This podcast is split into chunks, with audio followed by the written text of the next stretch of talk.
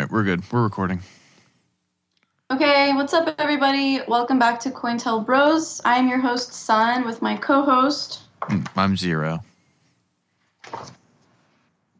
Okay, so today we are going to be discussing about uh, the UN um, as well as other global um, organizations that meet and discuss topics that will affect the globe. We'll be talking about the history of the UN, its origin story, as well as certain fringe theories tied to this group and uh, what their underlying objectives actually entail for the world. Yeah, exactly. Um, so I guess we should kind of start uh, from the beginning, especially with like the UN. Um, so as people you know should know, but who knows actually do, uh, the United Nations was formed at the end of World War II. Um, originally, there was a thing called the League of Nations, and that didn't last. You know, so the UN was the charter was signed in, in June of 1945 and it was entered into force in October of that same year. So October 24th, 1945 is when the UN officially started. Mm-hmm. And according to like the Wikipedia page, which is what I'm going to be reading a lot from just because it's it's fine. you know, it, it's easy to do that.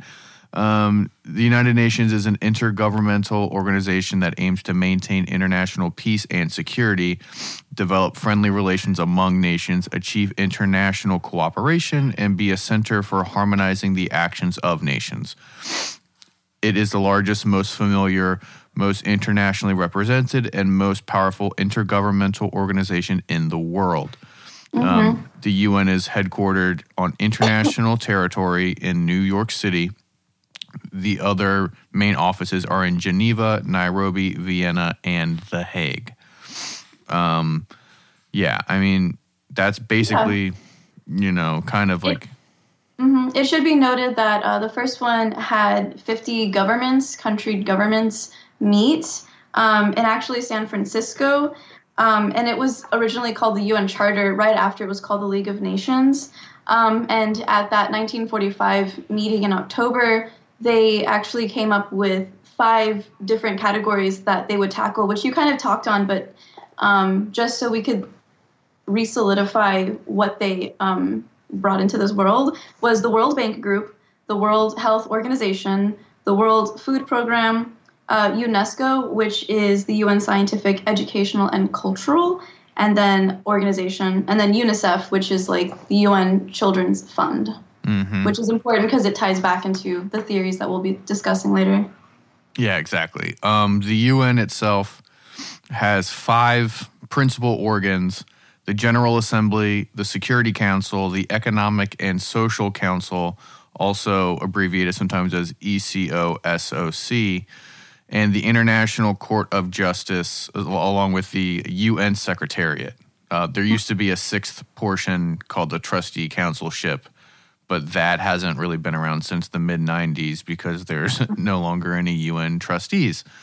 Um, but yeah, all those are located, or excuse me, four of the five are located in New York City, um, with the International Court of Justice being located in The Hague, while again, they do have major offices in Geneva, Vienna, and Nairobi. Yeah, correct. And then, just in case anyone was wondering, um, the six official languages, which was once a trivia question uh, for where I play trivia, are Arabic, Chinese, English, French, Russian, and Spanish. Yes. Yeah, it um it should be noted that these aren't just government officials that are attending these meetings. It's actually um, investors, mostly in big oil tycoons, um, and it's it's a lot of billionaires um, that actually hold a space in these meetings uh, rather than it just being a, a political summit. Yeah, exactly. Um, so I think before we sort of get into a lot of the meat and potatoes of what you know it obviously is, um, of the six, you know, the six organs that we mentioned before, five that are now currently operational, the six being the the trustees thing. Um, I wanted to kind of do like the brief overview that is provided online, just so everyone can kind of understand what they are. Um, and then this will, uh, you know, it'll make it more interesting later on when we kind of talk about the reality of the situation. So, yeah. the first is the UN General Assembly. which may resolve non compulsory recommendations to states or suggestions to the Security Council, decides on the admission of new members following proposal by the UNSC. It adopts the budget for the entire organization and elects the non permanent members of the UNSC, all members of the ECOSOC, the UN Secretary General, and the 15 judges of the International Court of Justice. And each country gets one vote. All right. And then we have the UN Secretariat, which is the administrative organ of the UN. And that supports the other UN bodies administratively. And its chairperson, the UN Secretary General, is elected by the General Assembly for a five year mandate and is the UN's foremost representative to you know the public or the rest of the world, basically. Um, we have the International Court of Justice, which is Universal Court for International Law. That's a it's a fun one. That one gets a lot of you know a lot of stuff happens there. Um, So that decides disputes between states that recognizes its jurisdiction. It issues legal opinions and renders judgment by relative majority. Its 15 judges are elected by the UN General Assembly for nine year terms. All right. Next, we have the UN Security Council, which is obviously used for international security issues. Um, it is responsible for maintain for the maintenance, excuse me, of international peace and security. May adopt compulsory resolutions, and has 15 members, five permanent members with veto power, and then 10 elected members.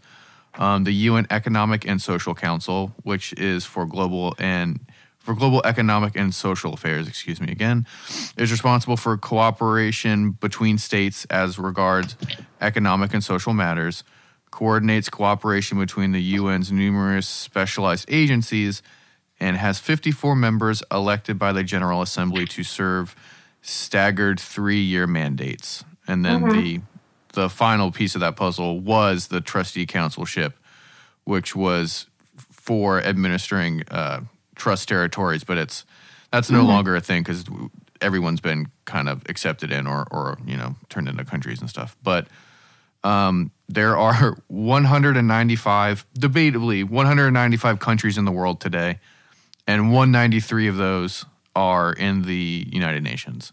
Yep. Um, the only two or three states not involved are the Holy See, which is where the Vatican is, and you know where the Pope is, and all that. Um, Palestine, and that gets debatable because some people recognize them and some people don't recognize them. Right, right. And Kosovo, because Russia doesn't recognize them as a sovereign nation, so Russia won't allow them into the UN. But yeah, so pretty much everybody except for those three territories are part of the United Nations. Just to kind of give you a scope of the range of control that this, you know, extra governmental organization has. Yeah, I think that's a good foundation. Um, it definitely just, uh, yeah, proves their reach and it proves their influence, um, especially when you see the names on the list of the attendees. But yeah, thank you. Mm-hmm. Cool. Did you want to jump into? I mean, that's all you after that. I just want to lay that little framework down, Okay. you know. So a lot of a lot of um, basis of fringe theory um, kind of lies on you know this very cartoon-like world government, um, and uh, a lot of like the key players in. For instance, there's this dude Richard Day, Dr. Richard Day. hmm Um, he was a pediatrician as well as a medical doctor who introduced uh, certain ideas of eugenicism, um, uh, as well as um, basically like sanctioned genocide. Yeah. and he he used to work with Hopkins and a lot of um, bigger name hospitals and universities. Um, and then uh, in 1992, there was this guy Maurice Strong, um, and he's actually the one who introduced this plan called Agenda 21 Mhm. um, into the UN, and then it was later, you know, carried through every single country for the most part.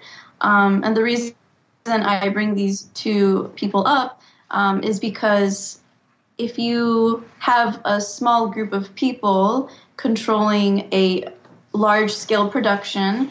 Um, I mean, that in it of itself is an oligarchy or a total, totalitarian, um, I don't know, state of government. Yeah. Um, so these people, I guess the the one thing that really got to me was you have people invested in, in numbers, uh, mostly money numbers. Uh, they are invested in oil.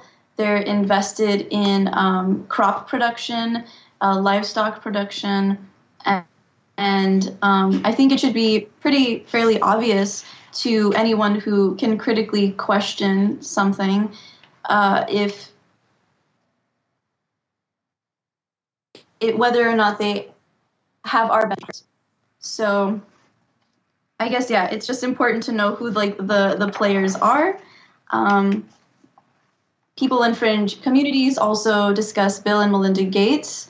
Um, so WHO or the World Health Organization, uh, they are clearly responsible for all of this notification and um, of what's going on in the world in terms of health.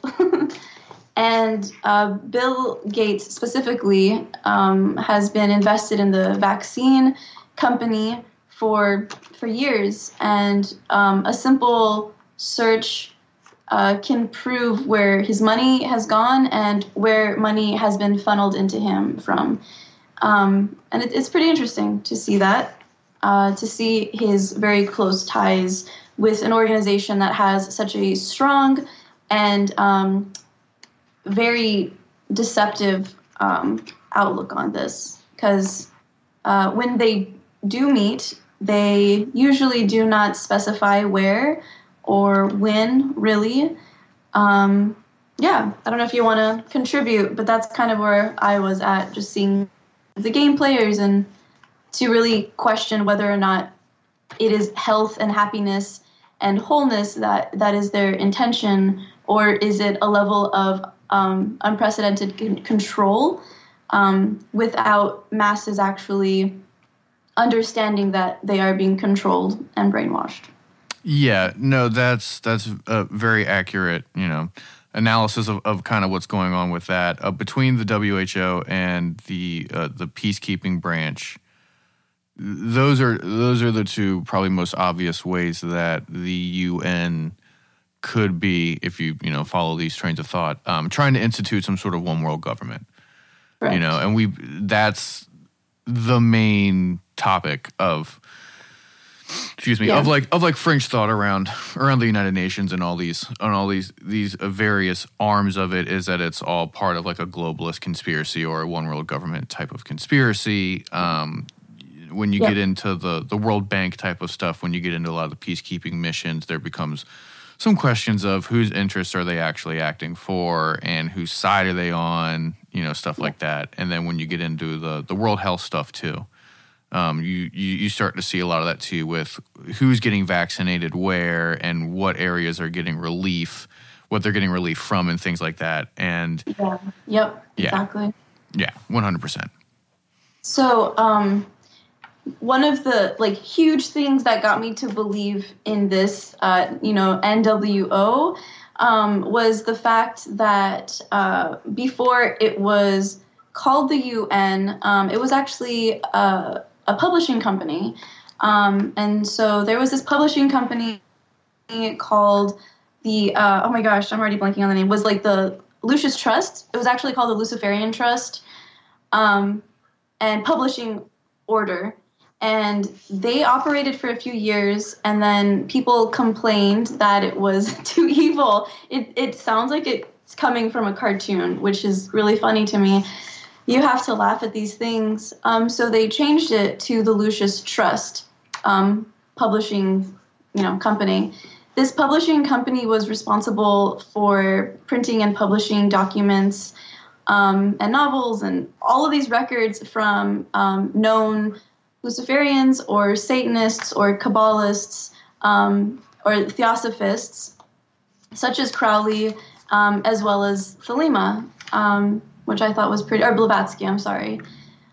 But yeah, so that that's pretty interesting to me that not many people know about the Lucis Trust, but originally, you know, a very few select of people who we are taught to be to see as elite or rich or above us um, gathered and talked about um, these works and these works um, usually theosophy or what crowley was talking about was basically do without will right so you have your will you know what your will is and you are willing to um, kind of complete your story uh, no matter what the consequences, no matter what the actions are.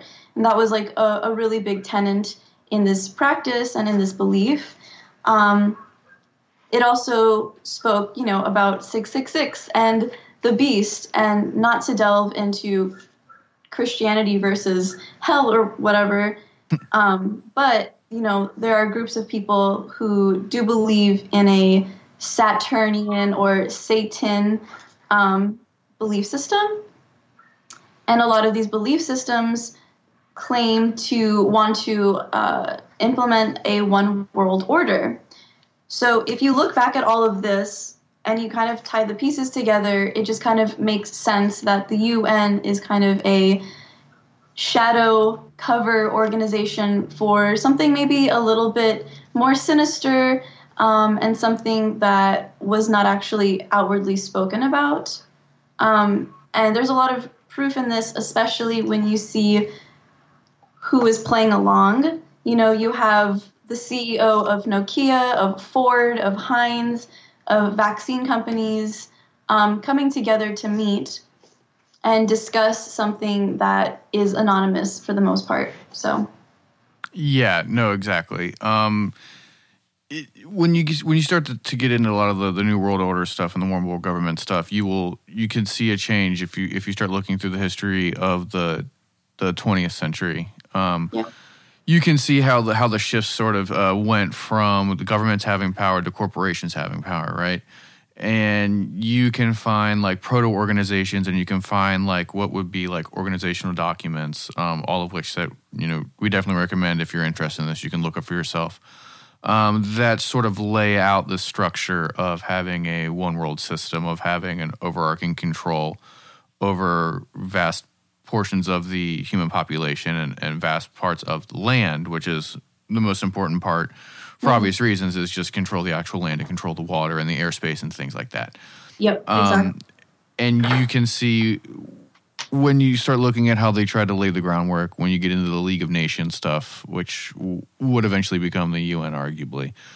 Um, mm-hmm. You you can see how these major political powers are trying to uh, solidify power. You know, for you know, not to beat the phrase you know power to death or the word power to death but yeah you know you can um you can see how everyone's was was trying to um really trying to just kind of grapple grapple some power away from everybody else and and solidify solidify that that centralization there.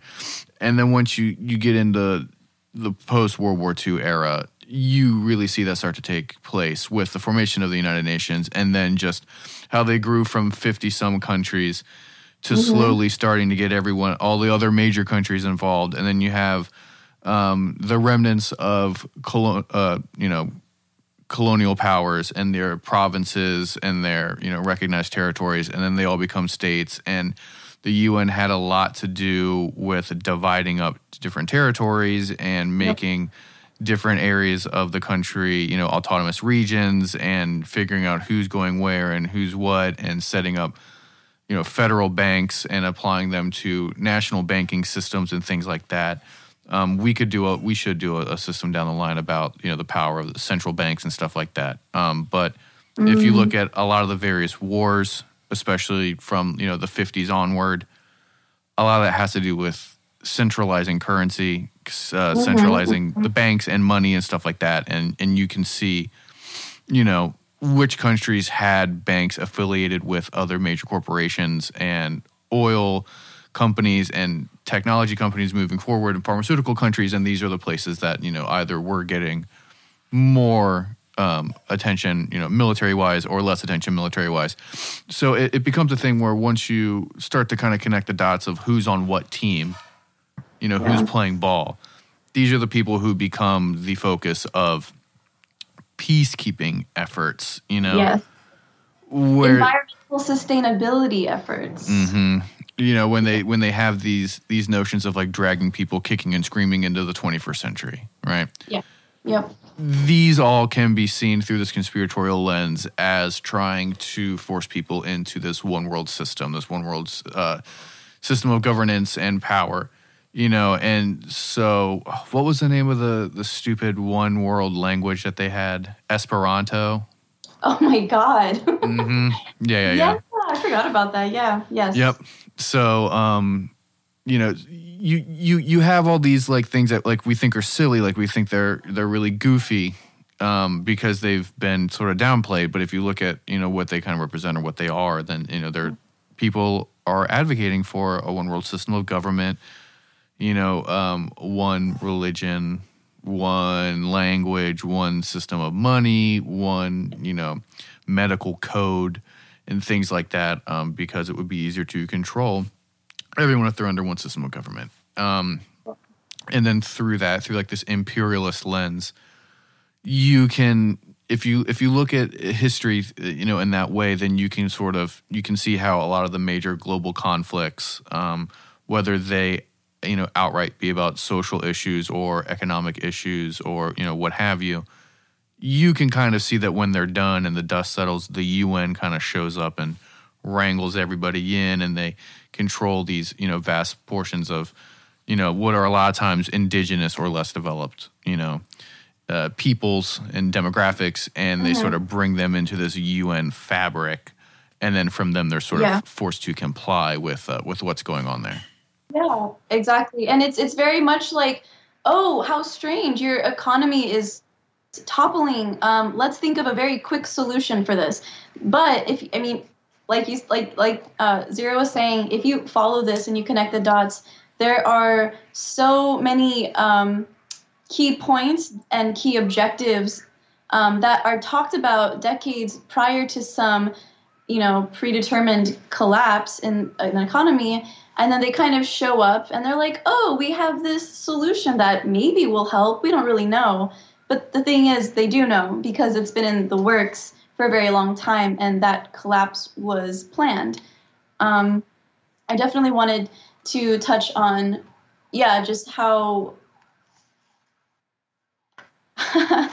not going to talk about what's going on right now honestly We'll save But that for the for the after for the after potty. yeah, yeah, the after potty.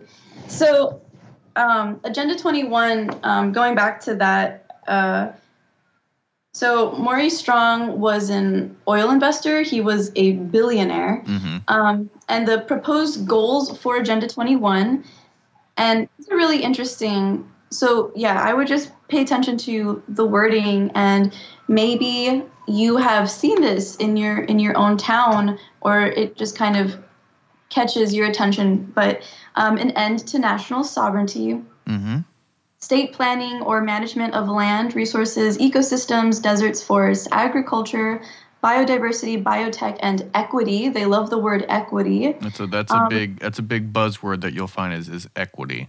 mm-hmm, exactly. Um, no more private property. Um, children raised by the state, and the state being a state government, a localized government.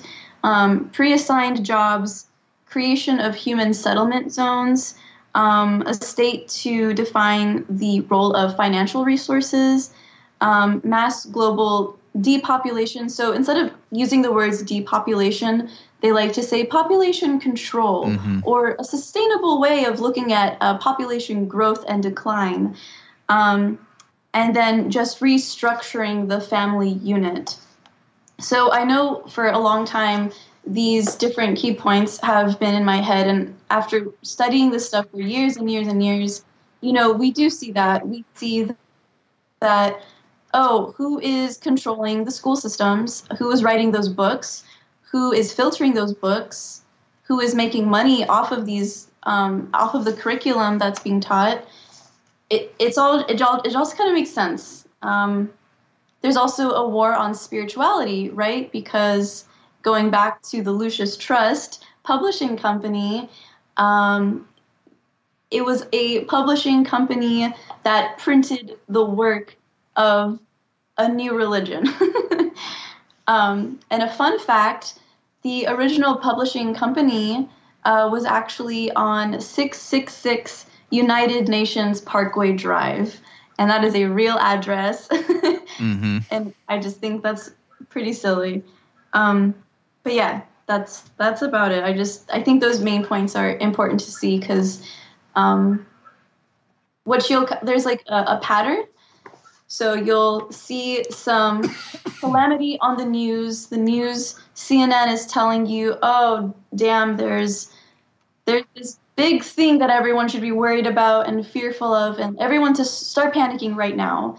But then a couple days down the road, they'll have this magical solution that they just pulled out of thin air, um, and it is very oddly um, it falls in line with objectives and solutions that have been in the works for a really long time, um, such as national IDs or global IDs. Um, I mean, we could go into transhumanism and how we want to create a more perfect or better human. So we go into AI. Um, and they scream at the top of their lungs that this is, is for the sake of convenience um, but I think it is for the sake of compromise and for control. But you be the judge of that.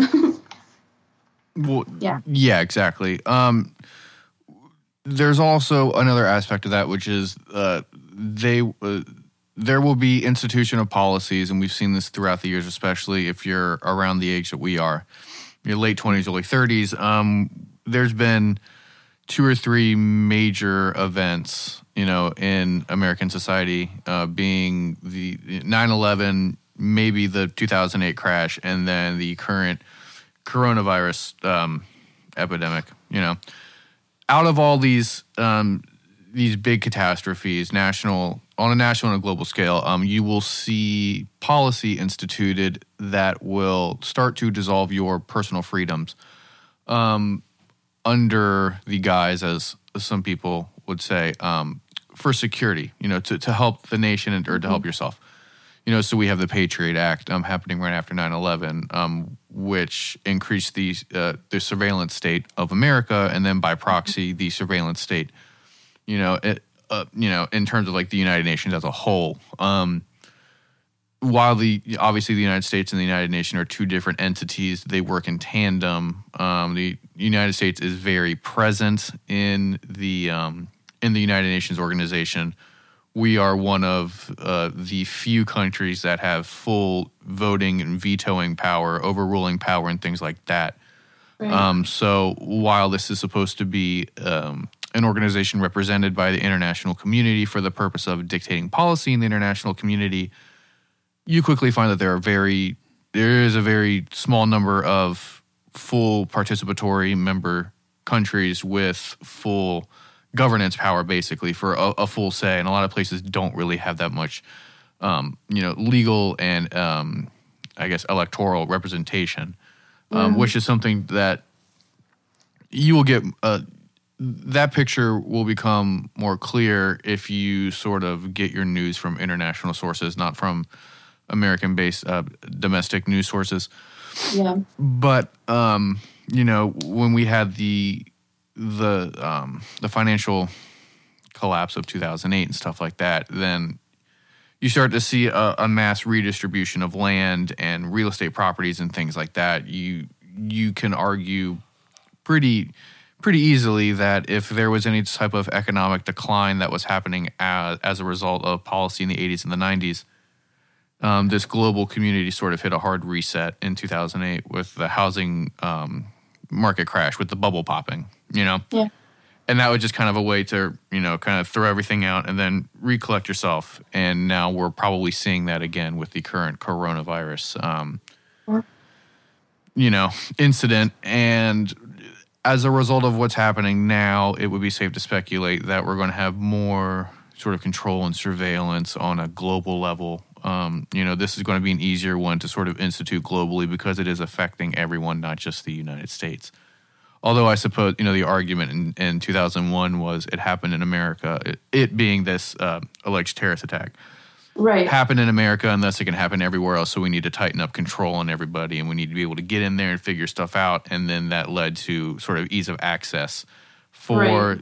the UN and these you know global policing administrations to kind of overstep previous boundaries and do whatever they want under the guise of fighting terrorism, right? So they can Right, spy right. on you know Mhm. anywhere from an individual to a family to a city to a country a business anything under the guise of uh, potential terrorism and and security and you, we're going to see a um, we're going to see a, a similar thing happen um, post 2020 you know with all the corona stuff and now instead of it being um, you know global terrorism that's the big threat, is going to be a global pandemic you know and so now instead of it being um, you know conscious bad actors terrorists that we're looking for by getting into your emails getting into your your cell phone data um, Yeah. coming into your home uh, things like that now it's going to be well you're an unwitting unwilling you know you didn't know that, that you're part of this issue because you've been contaminated and we have reason to believe that you're contaminated so we're going to track your your phone your phone data we're going you know again we can come into your home we can come into your job we can we can pretty much seize your property Yeah. Yeah, that's happening in China right now, actually. So, I mean, we all kind of knew that China surveillance was is is over the top, um, but they are. You are allowed to out someone's name, address, and where they work um, in the name of security and safety if they came in contact with someone who had, you know, this this supposed virus. And um, I think that's very interesting. Uh, it is. It's it's all um, a planned chaos. You know, there's order and chaos, which is the whole Luciferian message, um, and then there is a a plan to alleviate hmm whatever problem was there. Um, there's yeah, a, sh- shit's crazy. yeah um, to bring up um, constant you know uh, footnote and reference point of the pod um, the third reich and the nazis um, you can look at a lot of stuff that happened um, during World War II, during Nazi Germany, and you can apply. You you can very easily assume that that was sort of a testing ground for a more a more global um, system of governance. Um, you can see a lot of comparisons between what was happening inside of the Third Reich um, governmental system that has been Yeah. refined and and brought out to to the entire world. You can see Gestapo like practices in terms of carting people away, um, telling on your neighbors, things like that happening now, especially with a lot of the immigration stuff and ICE and things like that. Uh, mass detention camps, you know, not to really harp too much on that. That's immigration Yeah. can be something we go on down the line, but Yeah. history is just chocked full of these sort of micro uh, incidents, these testing grounds for an eventual larger, um, you know, institution that uh, Yeah, has been yeah. coming around since, I mean, arguably since the founding of America, but Mhm. um, y- very clearly since industrialization, since around uh, the American Civil War, the you know the the second half of the 1800s. Um, yeah. Yeah. but yeah, when when you sort of look at it like that, um, it's very interesting, and I, and I highly suggest that anyone listening, um, you listener at home, just sort of look through the major historical events, um, you know, of the past 200 years and see how that has sort of changed policy and public opinion towards the government's role in everyone's life. And like you know you, you start to wonder maybe why America has been put on this pedestal of being like the best country in the world and everyone gives a shit about us for whatever reason. And you know what I mean? Like how our policy sort of dictates world policy and sort of who's in charge because um as time went on governments really weren't worth that much. They weren't really doing much, and then we switched to corporations, and we switched to the the, the rich people, the global elite. And a lot of times they are intertwined between governments and corporations. But make no uh, you know make no mistake about it, that this has nothing to do with the government. It's about corporations and money. You know, Yeah. the UN functions as a government, but in reality, it functions as a as a global corporation. You know and you can see that when you Yeah. When you start to get into things like land management and allocation of reallocation rather of resources and a natural and you know and otherwise and how they always will fit a larger um, a larger agenda at play that isn't that that difficult to, to see. You know you have all of these um, sort of organizations outside the UN that do these peacekeeping type type things and with that where you know where, where they say that they're there to, to help the poor natives to help them with economic stuff with with health stuff with you know clean water or whatever like they're they're trying to force a sort of like social evolution and industrialization upon them so that they can be on this global market and they can be Yeah.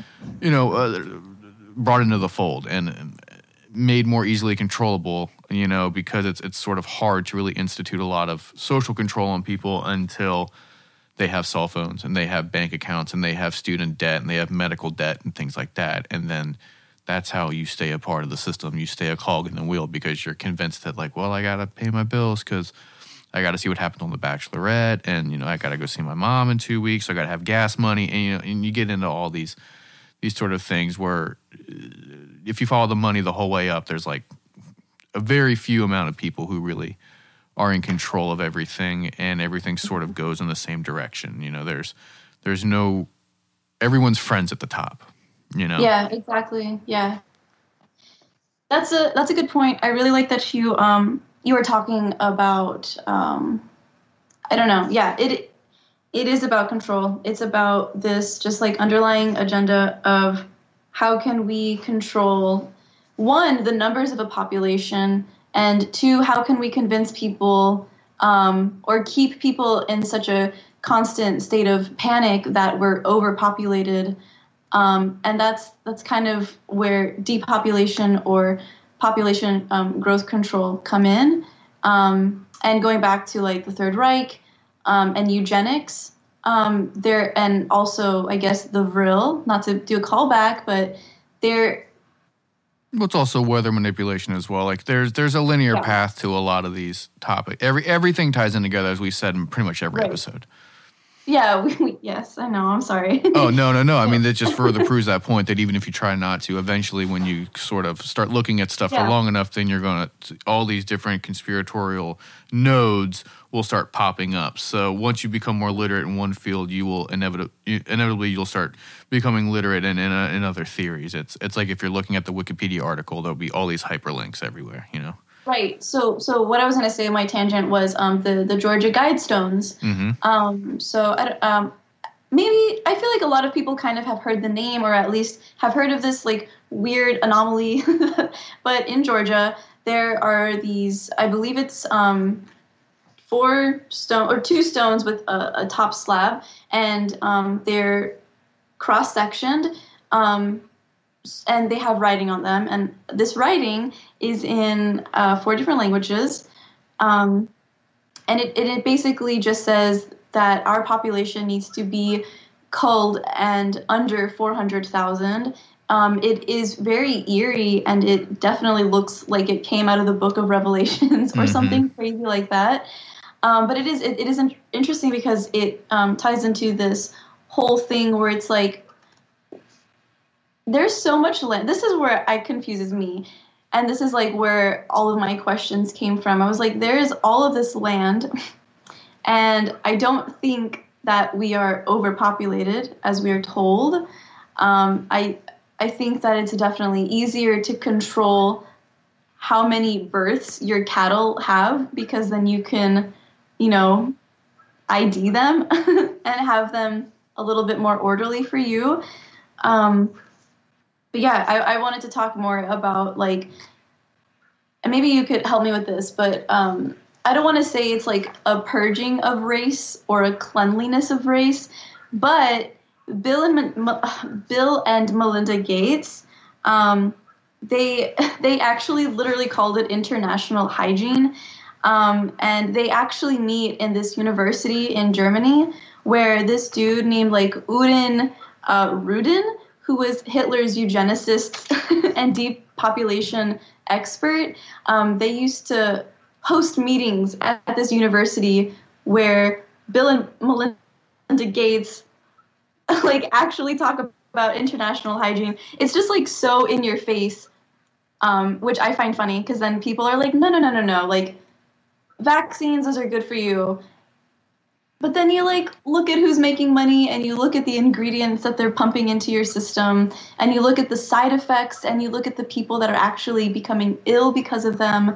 Um, I don't know. I just want people to question that more because they are working out of a place that historically, factually, has been documented uh, to be a meeting place for Hitler's eugenics expert. Like, I don't know.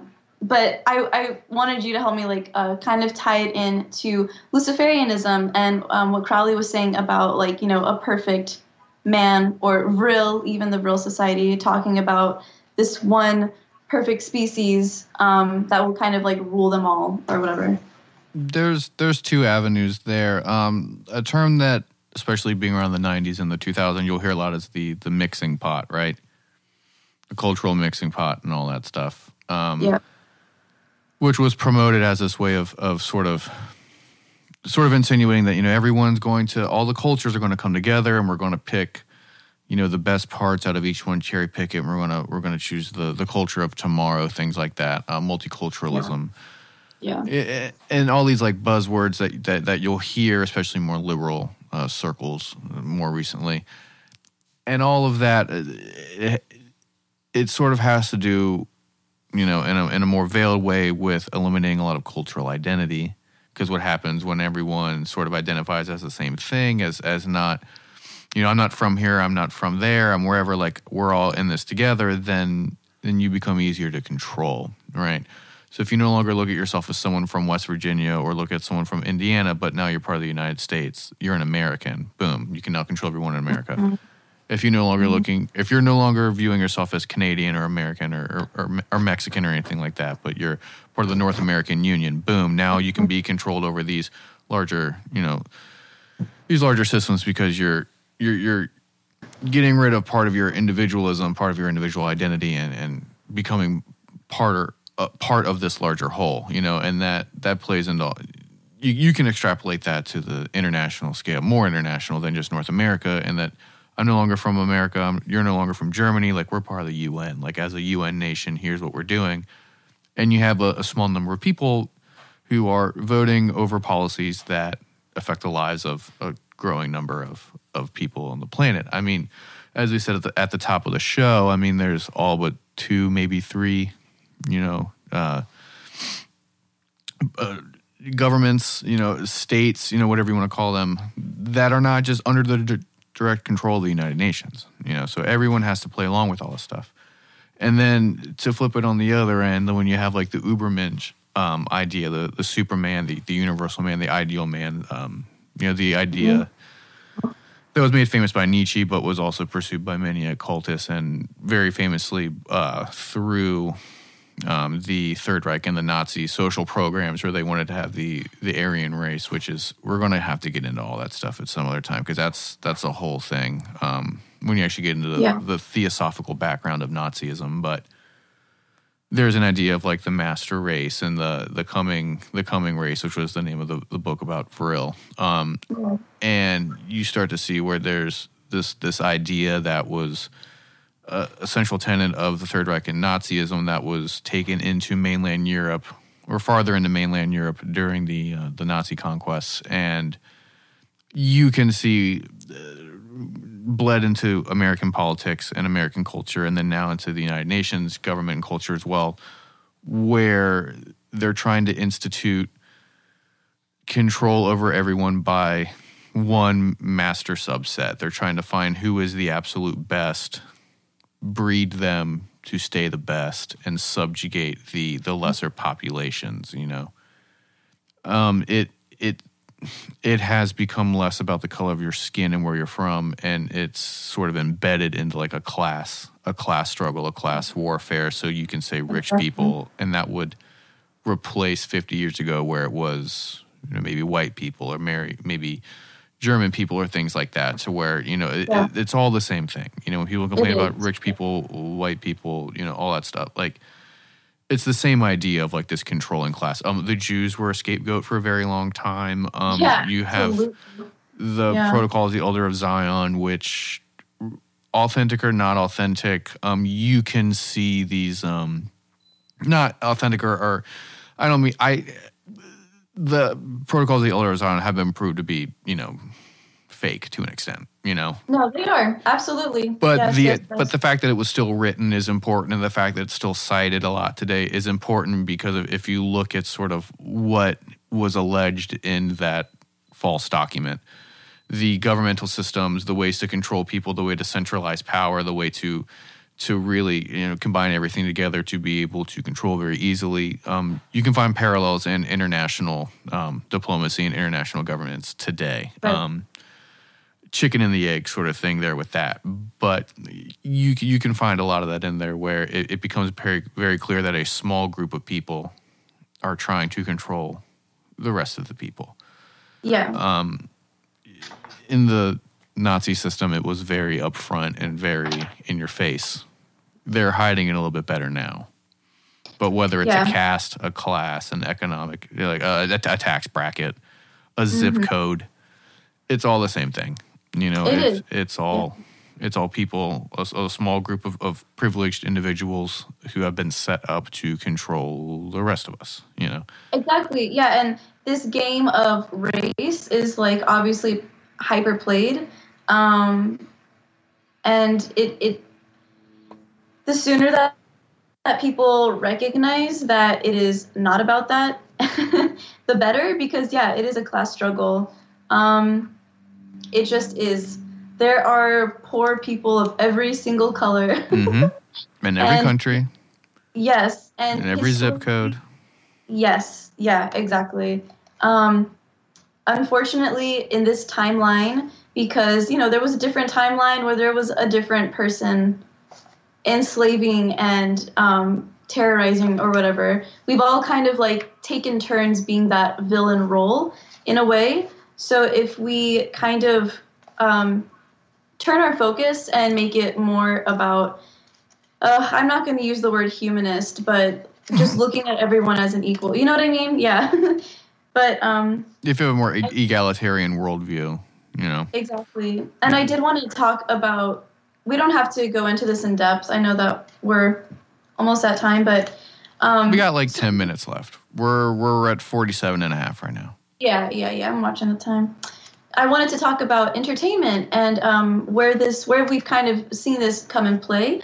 And the biggest one that comes to me is the popularized franchise, uh, The Hunger Games, um, in which we had a group of elites um, kind of take pleasure in entertainment, watching two young individuals fight for the death, uh, fight to death, um, to see who would like win this very odd arena type game.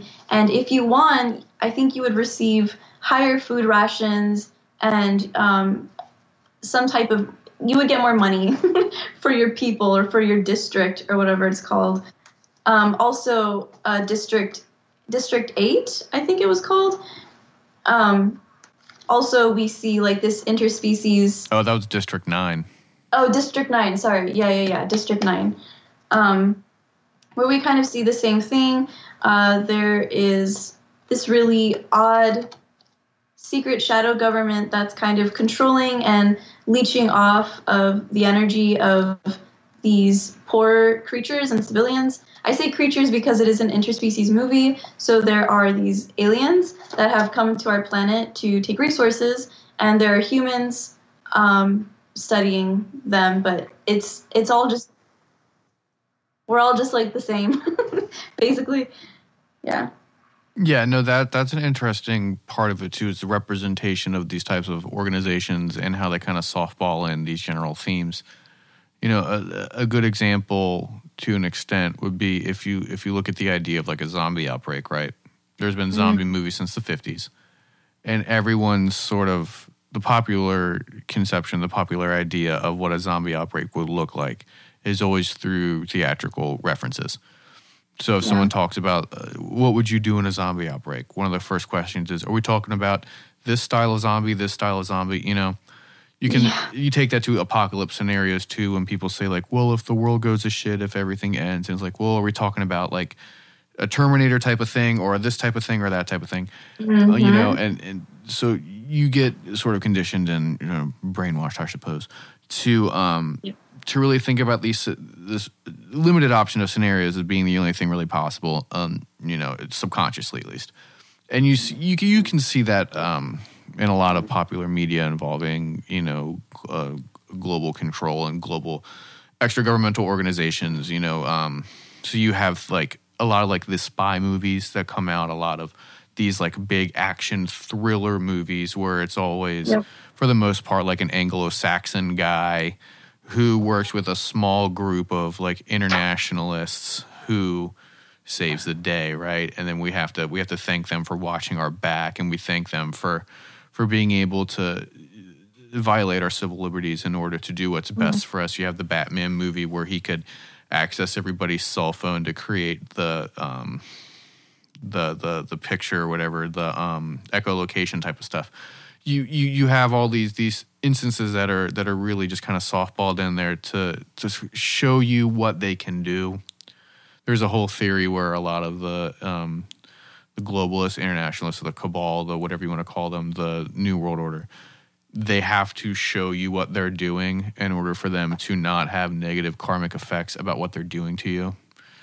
You know, so uh, that's how you get like the Simpsons effect, where things are predicted in movies and predicted in songs and in, in different types of media because uh, in their like their their defense, like through their system of morals or whatever, like they already told you what was going to happen and you didn't prepare for it. You know what I mean? They sent you coded exactly. messages, and you'll you'll yeah. find that with international forms of, of government and, and control like that, where if you look through popular media, you will find a general theme of small groups of people controlling larger groups of people, especially in the shadow through public corporations, things like that, um, yeah.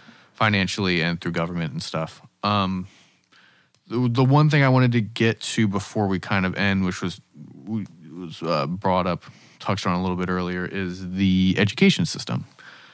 Mm. That's something that again will deserve um, more attention and will probably end up being an episode down the road. But a part of a lot of the UN stuff in this uh, globalist sort of way of controlling is controlling what people are taught. That's the easiest way to control people's minds. Literally, as you're controlling their mind, you're controlling what they think and how they think. Yes. You know, and um, you have more of an academic background than I do, so I'll, I'll, let you sort of take it into the end of the episode with that.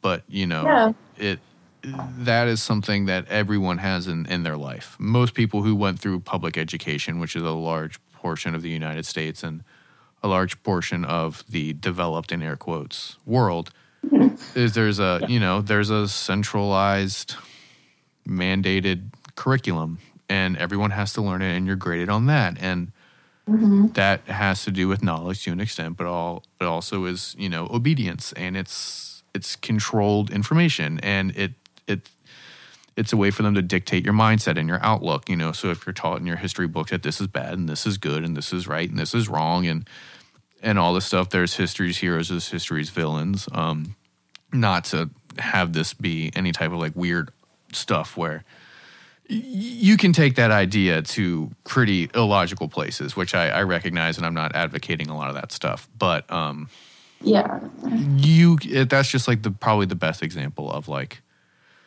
how these uh, these big um, groups can very easily manipulate and control people you know, if you think that like, well, I'm not brainwashed because I'm an independent thinker, well, buddy, you still went to public school and you still had to take the SATs and the ACTs and the LSAT and the, all this stuff. And there's a central, you know, there's a central measuring stick. Everyone goes through the same ruler. Yeah. On that kind of stuff. Yeah. So it, it's interesting because, uh, so going back to MK Ultra as well, um, what we learned through those studies is that obviously, if you hurt someone enough times, they're probably going to do the opposite action. So, what public schools have done, like you said, is control a textbook. And then you control the way that kids are responding to these textbooks by testing them. Mm-hmm. Um, there was a YouTube original red movie featuring like Logan Paul or something Um, and it was exactly about this. It was like if you don't do well on this certain standardized exam. I remember this that I didn't see. I didn't watch it either. I saw like a preview of it because I was like, "Are you like?" It's just so obvious. But yeah, they what is it? They they kill you right, if you so don't you pass your control, test. Yeah, exactly, exactly. So it's interesting too, right? So like you were saying, um, if you can control someone's outlook and perspective, mm-hmm. then you can also control their reaction and their responses to what they're perceiving, whether or not that is false or factual. Um, so, what these textbooks do, and it's actually really interesting because a lot of documented history isn't in the curriculum. Um, we can look at certain genocides. Maybe the numbers are just slightly skewed for some reason. Um, we can look at names. We can look at leaders. And, you know, depending on who you go to, um, they will give you different interests. So it's just interesting to see a very standardized way of thinking.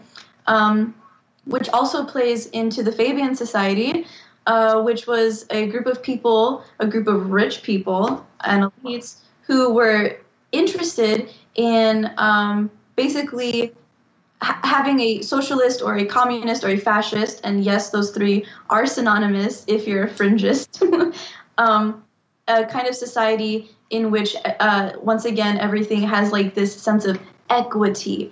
Um, but going back to schools and how standardization kind of plays into that is if you come out of a school being like, oh my goodness, I aced everything. I had I was in APs. I was so so smart. You're going to be rewarded in this socialist system, and you're going to have more social credit and more social points um, going towards you. Uh, but it is it's a way to control you, um, and it is such a interesting brainwashing technique that has worked. And i'm actually like learning to undo a lot of those things that um, i was brainwashed in. Uh, yeah that's i mean you kind of said most of it. It's if you can get them at a young age prime them primary school to prime whatever not to go in like etymology but um, primal or primate um, you're basically controlling uh, a mind that is super uh, easy to mold. Um, yeah, and school systems have done a, a very creepily great job at uh, controlling people's perception of success and um, rewarding it, even if it's not the right one. So, yeah. Yeah, exactly. Um, before we end it, uh, you brought up Crowley a couple times, and with public education and with um, this educational system. Um, well, I guess before I do that, another good example of how institutionalized like globalist education standards are with most people's, you know, school experience, especially in college, is this idea yeah. of studying abroad, right? And mm. while that, mm. that that well, and while that may not seem like anything, if, if you look at it, in, like if if if you look at it in terms of, of there being one larger education system that's just kind of fractured out amongst different populations, like yep. you can literally go to another country's state run schools to get credits that apply towards your education at your mm-hmm. your that's domestic location. Yeah. You know, so so that that really furthers this point of you know everything is uh, on an education you know level everything is accepted for the most part globally you know, so if you go to the University of Texas and study something like you can leave the United States and still have the University of Texas be an accredited institution in India or in Stockholm. You know, you can get a degree in Spain and then have that be something that you can then later take to Puerto Rico or you could take that to, you know, to, to China or maybe to Russia, but they're they're weird. But you know, Right. You, you were just proving that like it's just a large net of, of education and stuff. But uh, to close it on my my friend Aleister Crowley. Um, a powerful part about the education aspect of this is when you look at a lot of the magical thought, um, your perception controls and dictates your reality. You know, so it's a lot of mind over matter stuff, which you hear from a very young age, which is is it's real. You know, to an extent, it's very real. Um, very real. What you think about a situation sort of determines how that situation is. You know, it's a very powerful um, aspect of, of magical thinking and stuff like that. And when you Mhm. can get people from a very young age, when their minds and their consciousness is, is very malleable, four or five years old, that's when the American education system starts. You know, pre kindergarten, I think it's four years old. Yeah. You can dictate and shape how they view the world. And then the way that they view the world will become how the world is. You know? Right. Um, it's a lot like the book, uh, The Mouth of Madness, the um, John Carpenter movie, where there's a line in it where the antagonist says, More people read my book than the Bible. Like, my reality is more real than the reality that, Yes. you know, like the previous reality, because more people believe me than believe the Bible, than believe in the government and stuff. And that's that's a powerful part of a lot of like uh, globalist or internationalist doctrine and stuff like that because if you if you are conditioned to believe that these are the good guys these are the bad guys this is the right thing this is the wrong thing like this is what we need to do and this is what we can't do then that becomes truth. That becomes Exactly. reality. Um then they actually do become the bad guys. Then you know th- there only is one solution to these problems where there might be more. Um it's Right. You know it, it that's that's just how it is and you know is, yeah. when you start to police morality on this global level and things like that like that's just all probably the largest the largest example of just like a globalist mindset you know is the and it's also like this this chaos thinking right so like going back to crowley and i won't i won't like stretch this any longer than it has to be but yeah going back to order and chaos if you create chaos you can also create order out of it and like usher in a new age of man Mhm. um, which is like also like that thinking yeah when you when you get to the new aeon or the new root race or whatever all that it's all based in theosophical stuff um at, at some point we're we're going to have to start really doing in-depth dives on like the people who have pretty much shaped human consciousness um one of them being Blavatsky and the Theosophists because that just really is the backbone for most most structures in in the world right now. Um, Yeah, but I think true. that that's probably a good place to end to end it. Um, but yeah, so thanks thanks for listening. If you made it this far, you know, um, if you would like to support the show, we are on Patreon. Um, we have a few levels up there right now. We are constantly updating it, trying to make it better, make it more effective, make it uh, something that people would be interested in. If so, if you have ideas for topics or just general notes on the show or what we could do to make it better, make it more enjoyable, um, our website is uh, transistor, or sorry, it's cointelbros.transistor.fm. And um, there will be links to that and all of the media players where you're currently listening to this. Um, on there, we will have our uh, our email, which is cointelbrosmedia at gmail.com if you'd like to shoot us an email. Um, our Patreon can be found at patreon.com slash cointelbros. Um, on our Patreon page, if you donate $5 or more a month, you will receive an additional episode uh, called the After Potties. Um, you know, where it's kind of like a wrap up and sort of, um, you know, less about a topic, more about news and just kind of what's going on. Um, so if that interests you, please go over there and subscribe. Um, the more money we get through the show, it just helps to make the show better, you know? Yeah, I mean, I guess, I guess that's it. Um, yeah thanks for listening everybody uh, like subscribe comment and share oh, yes, you. yes, please, please, please do that. Bye.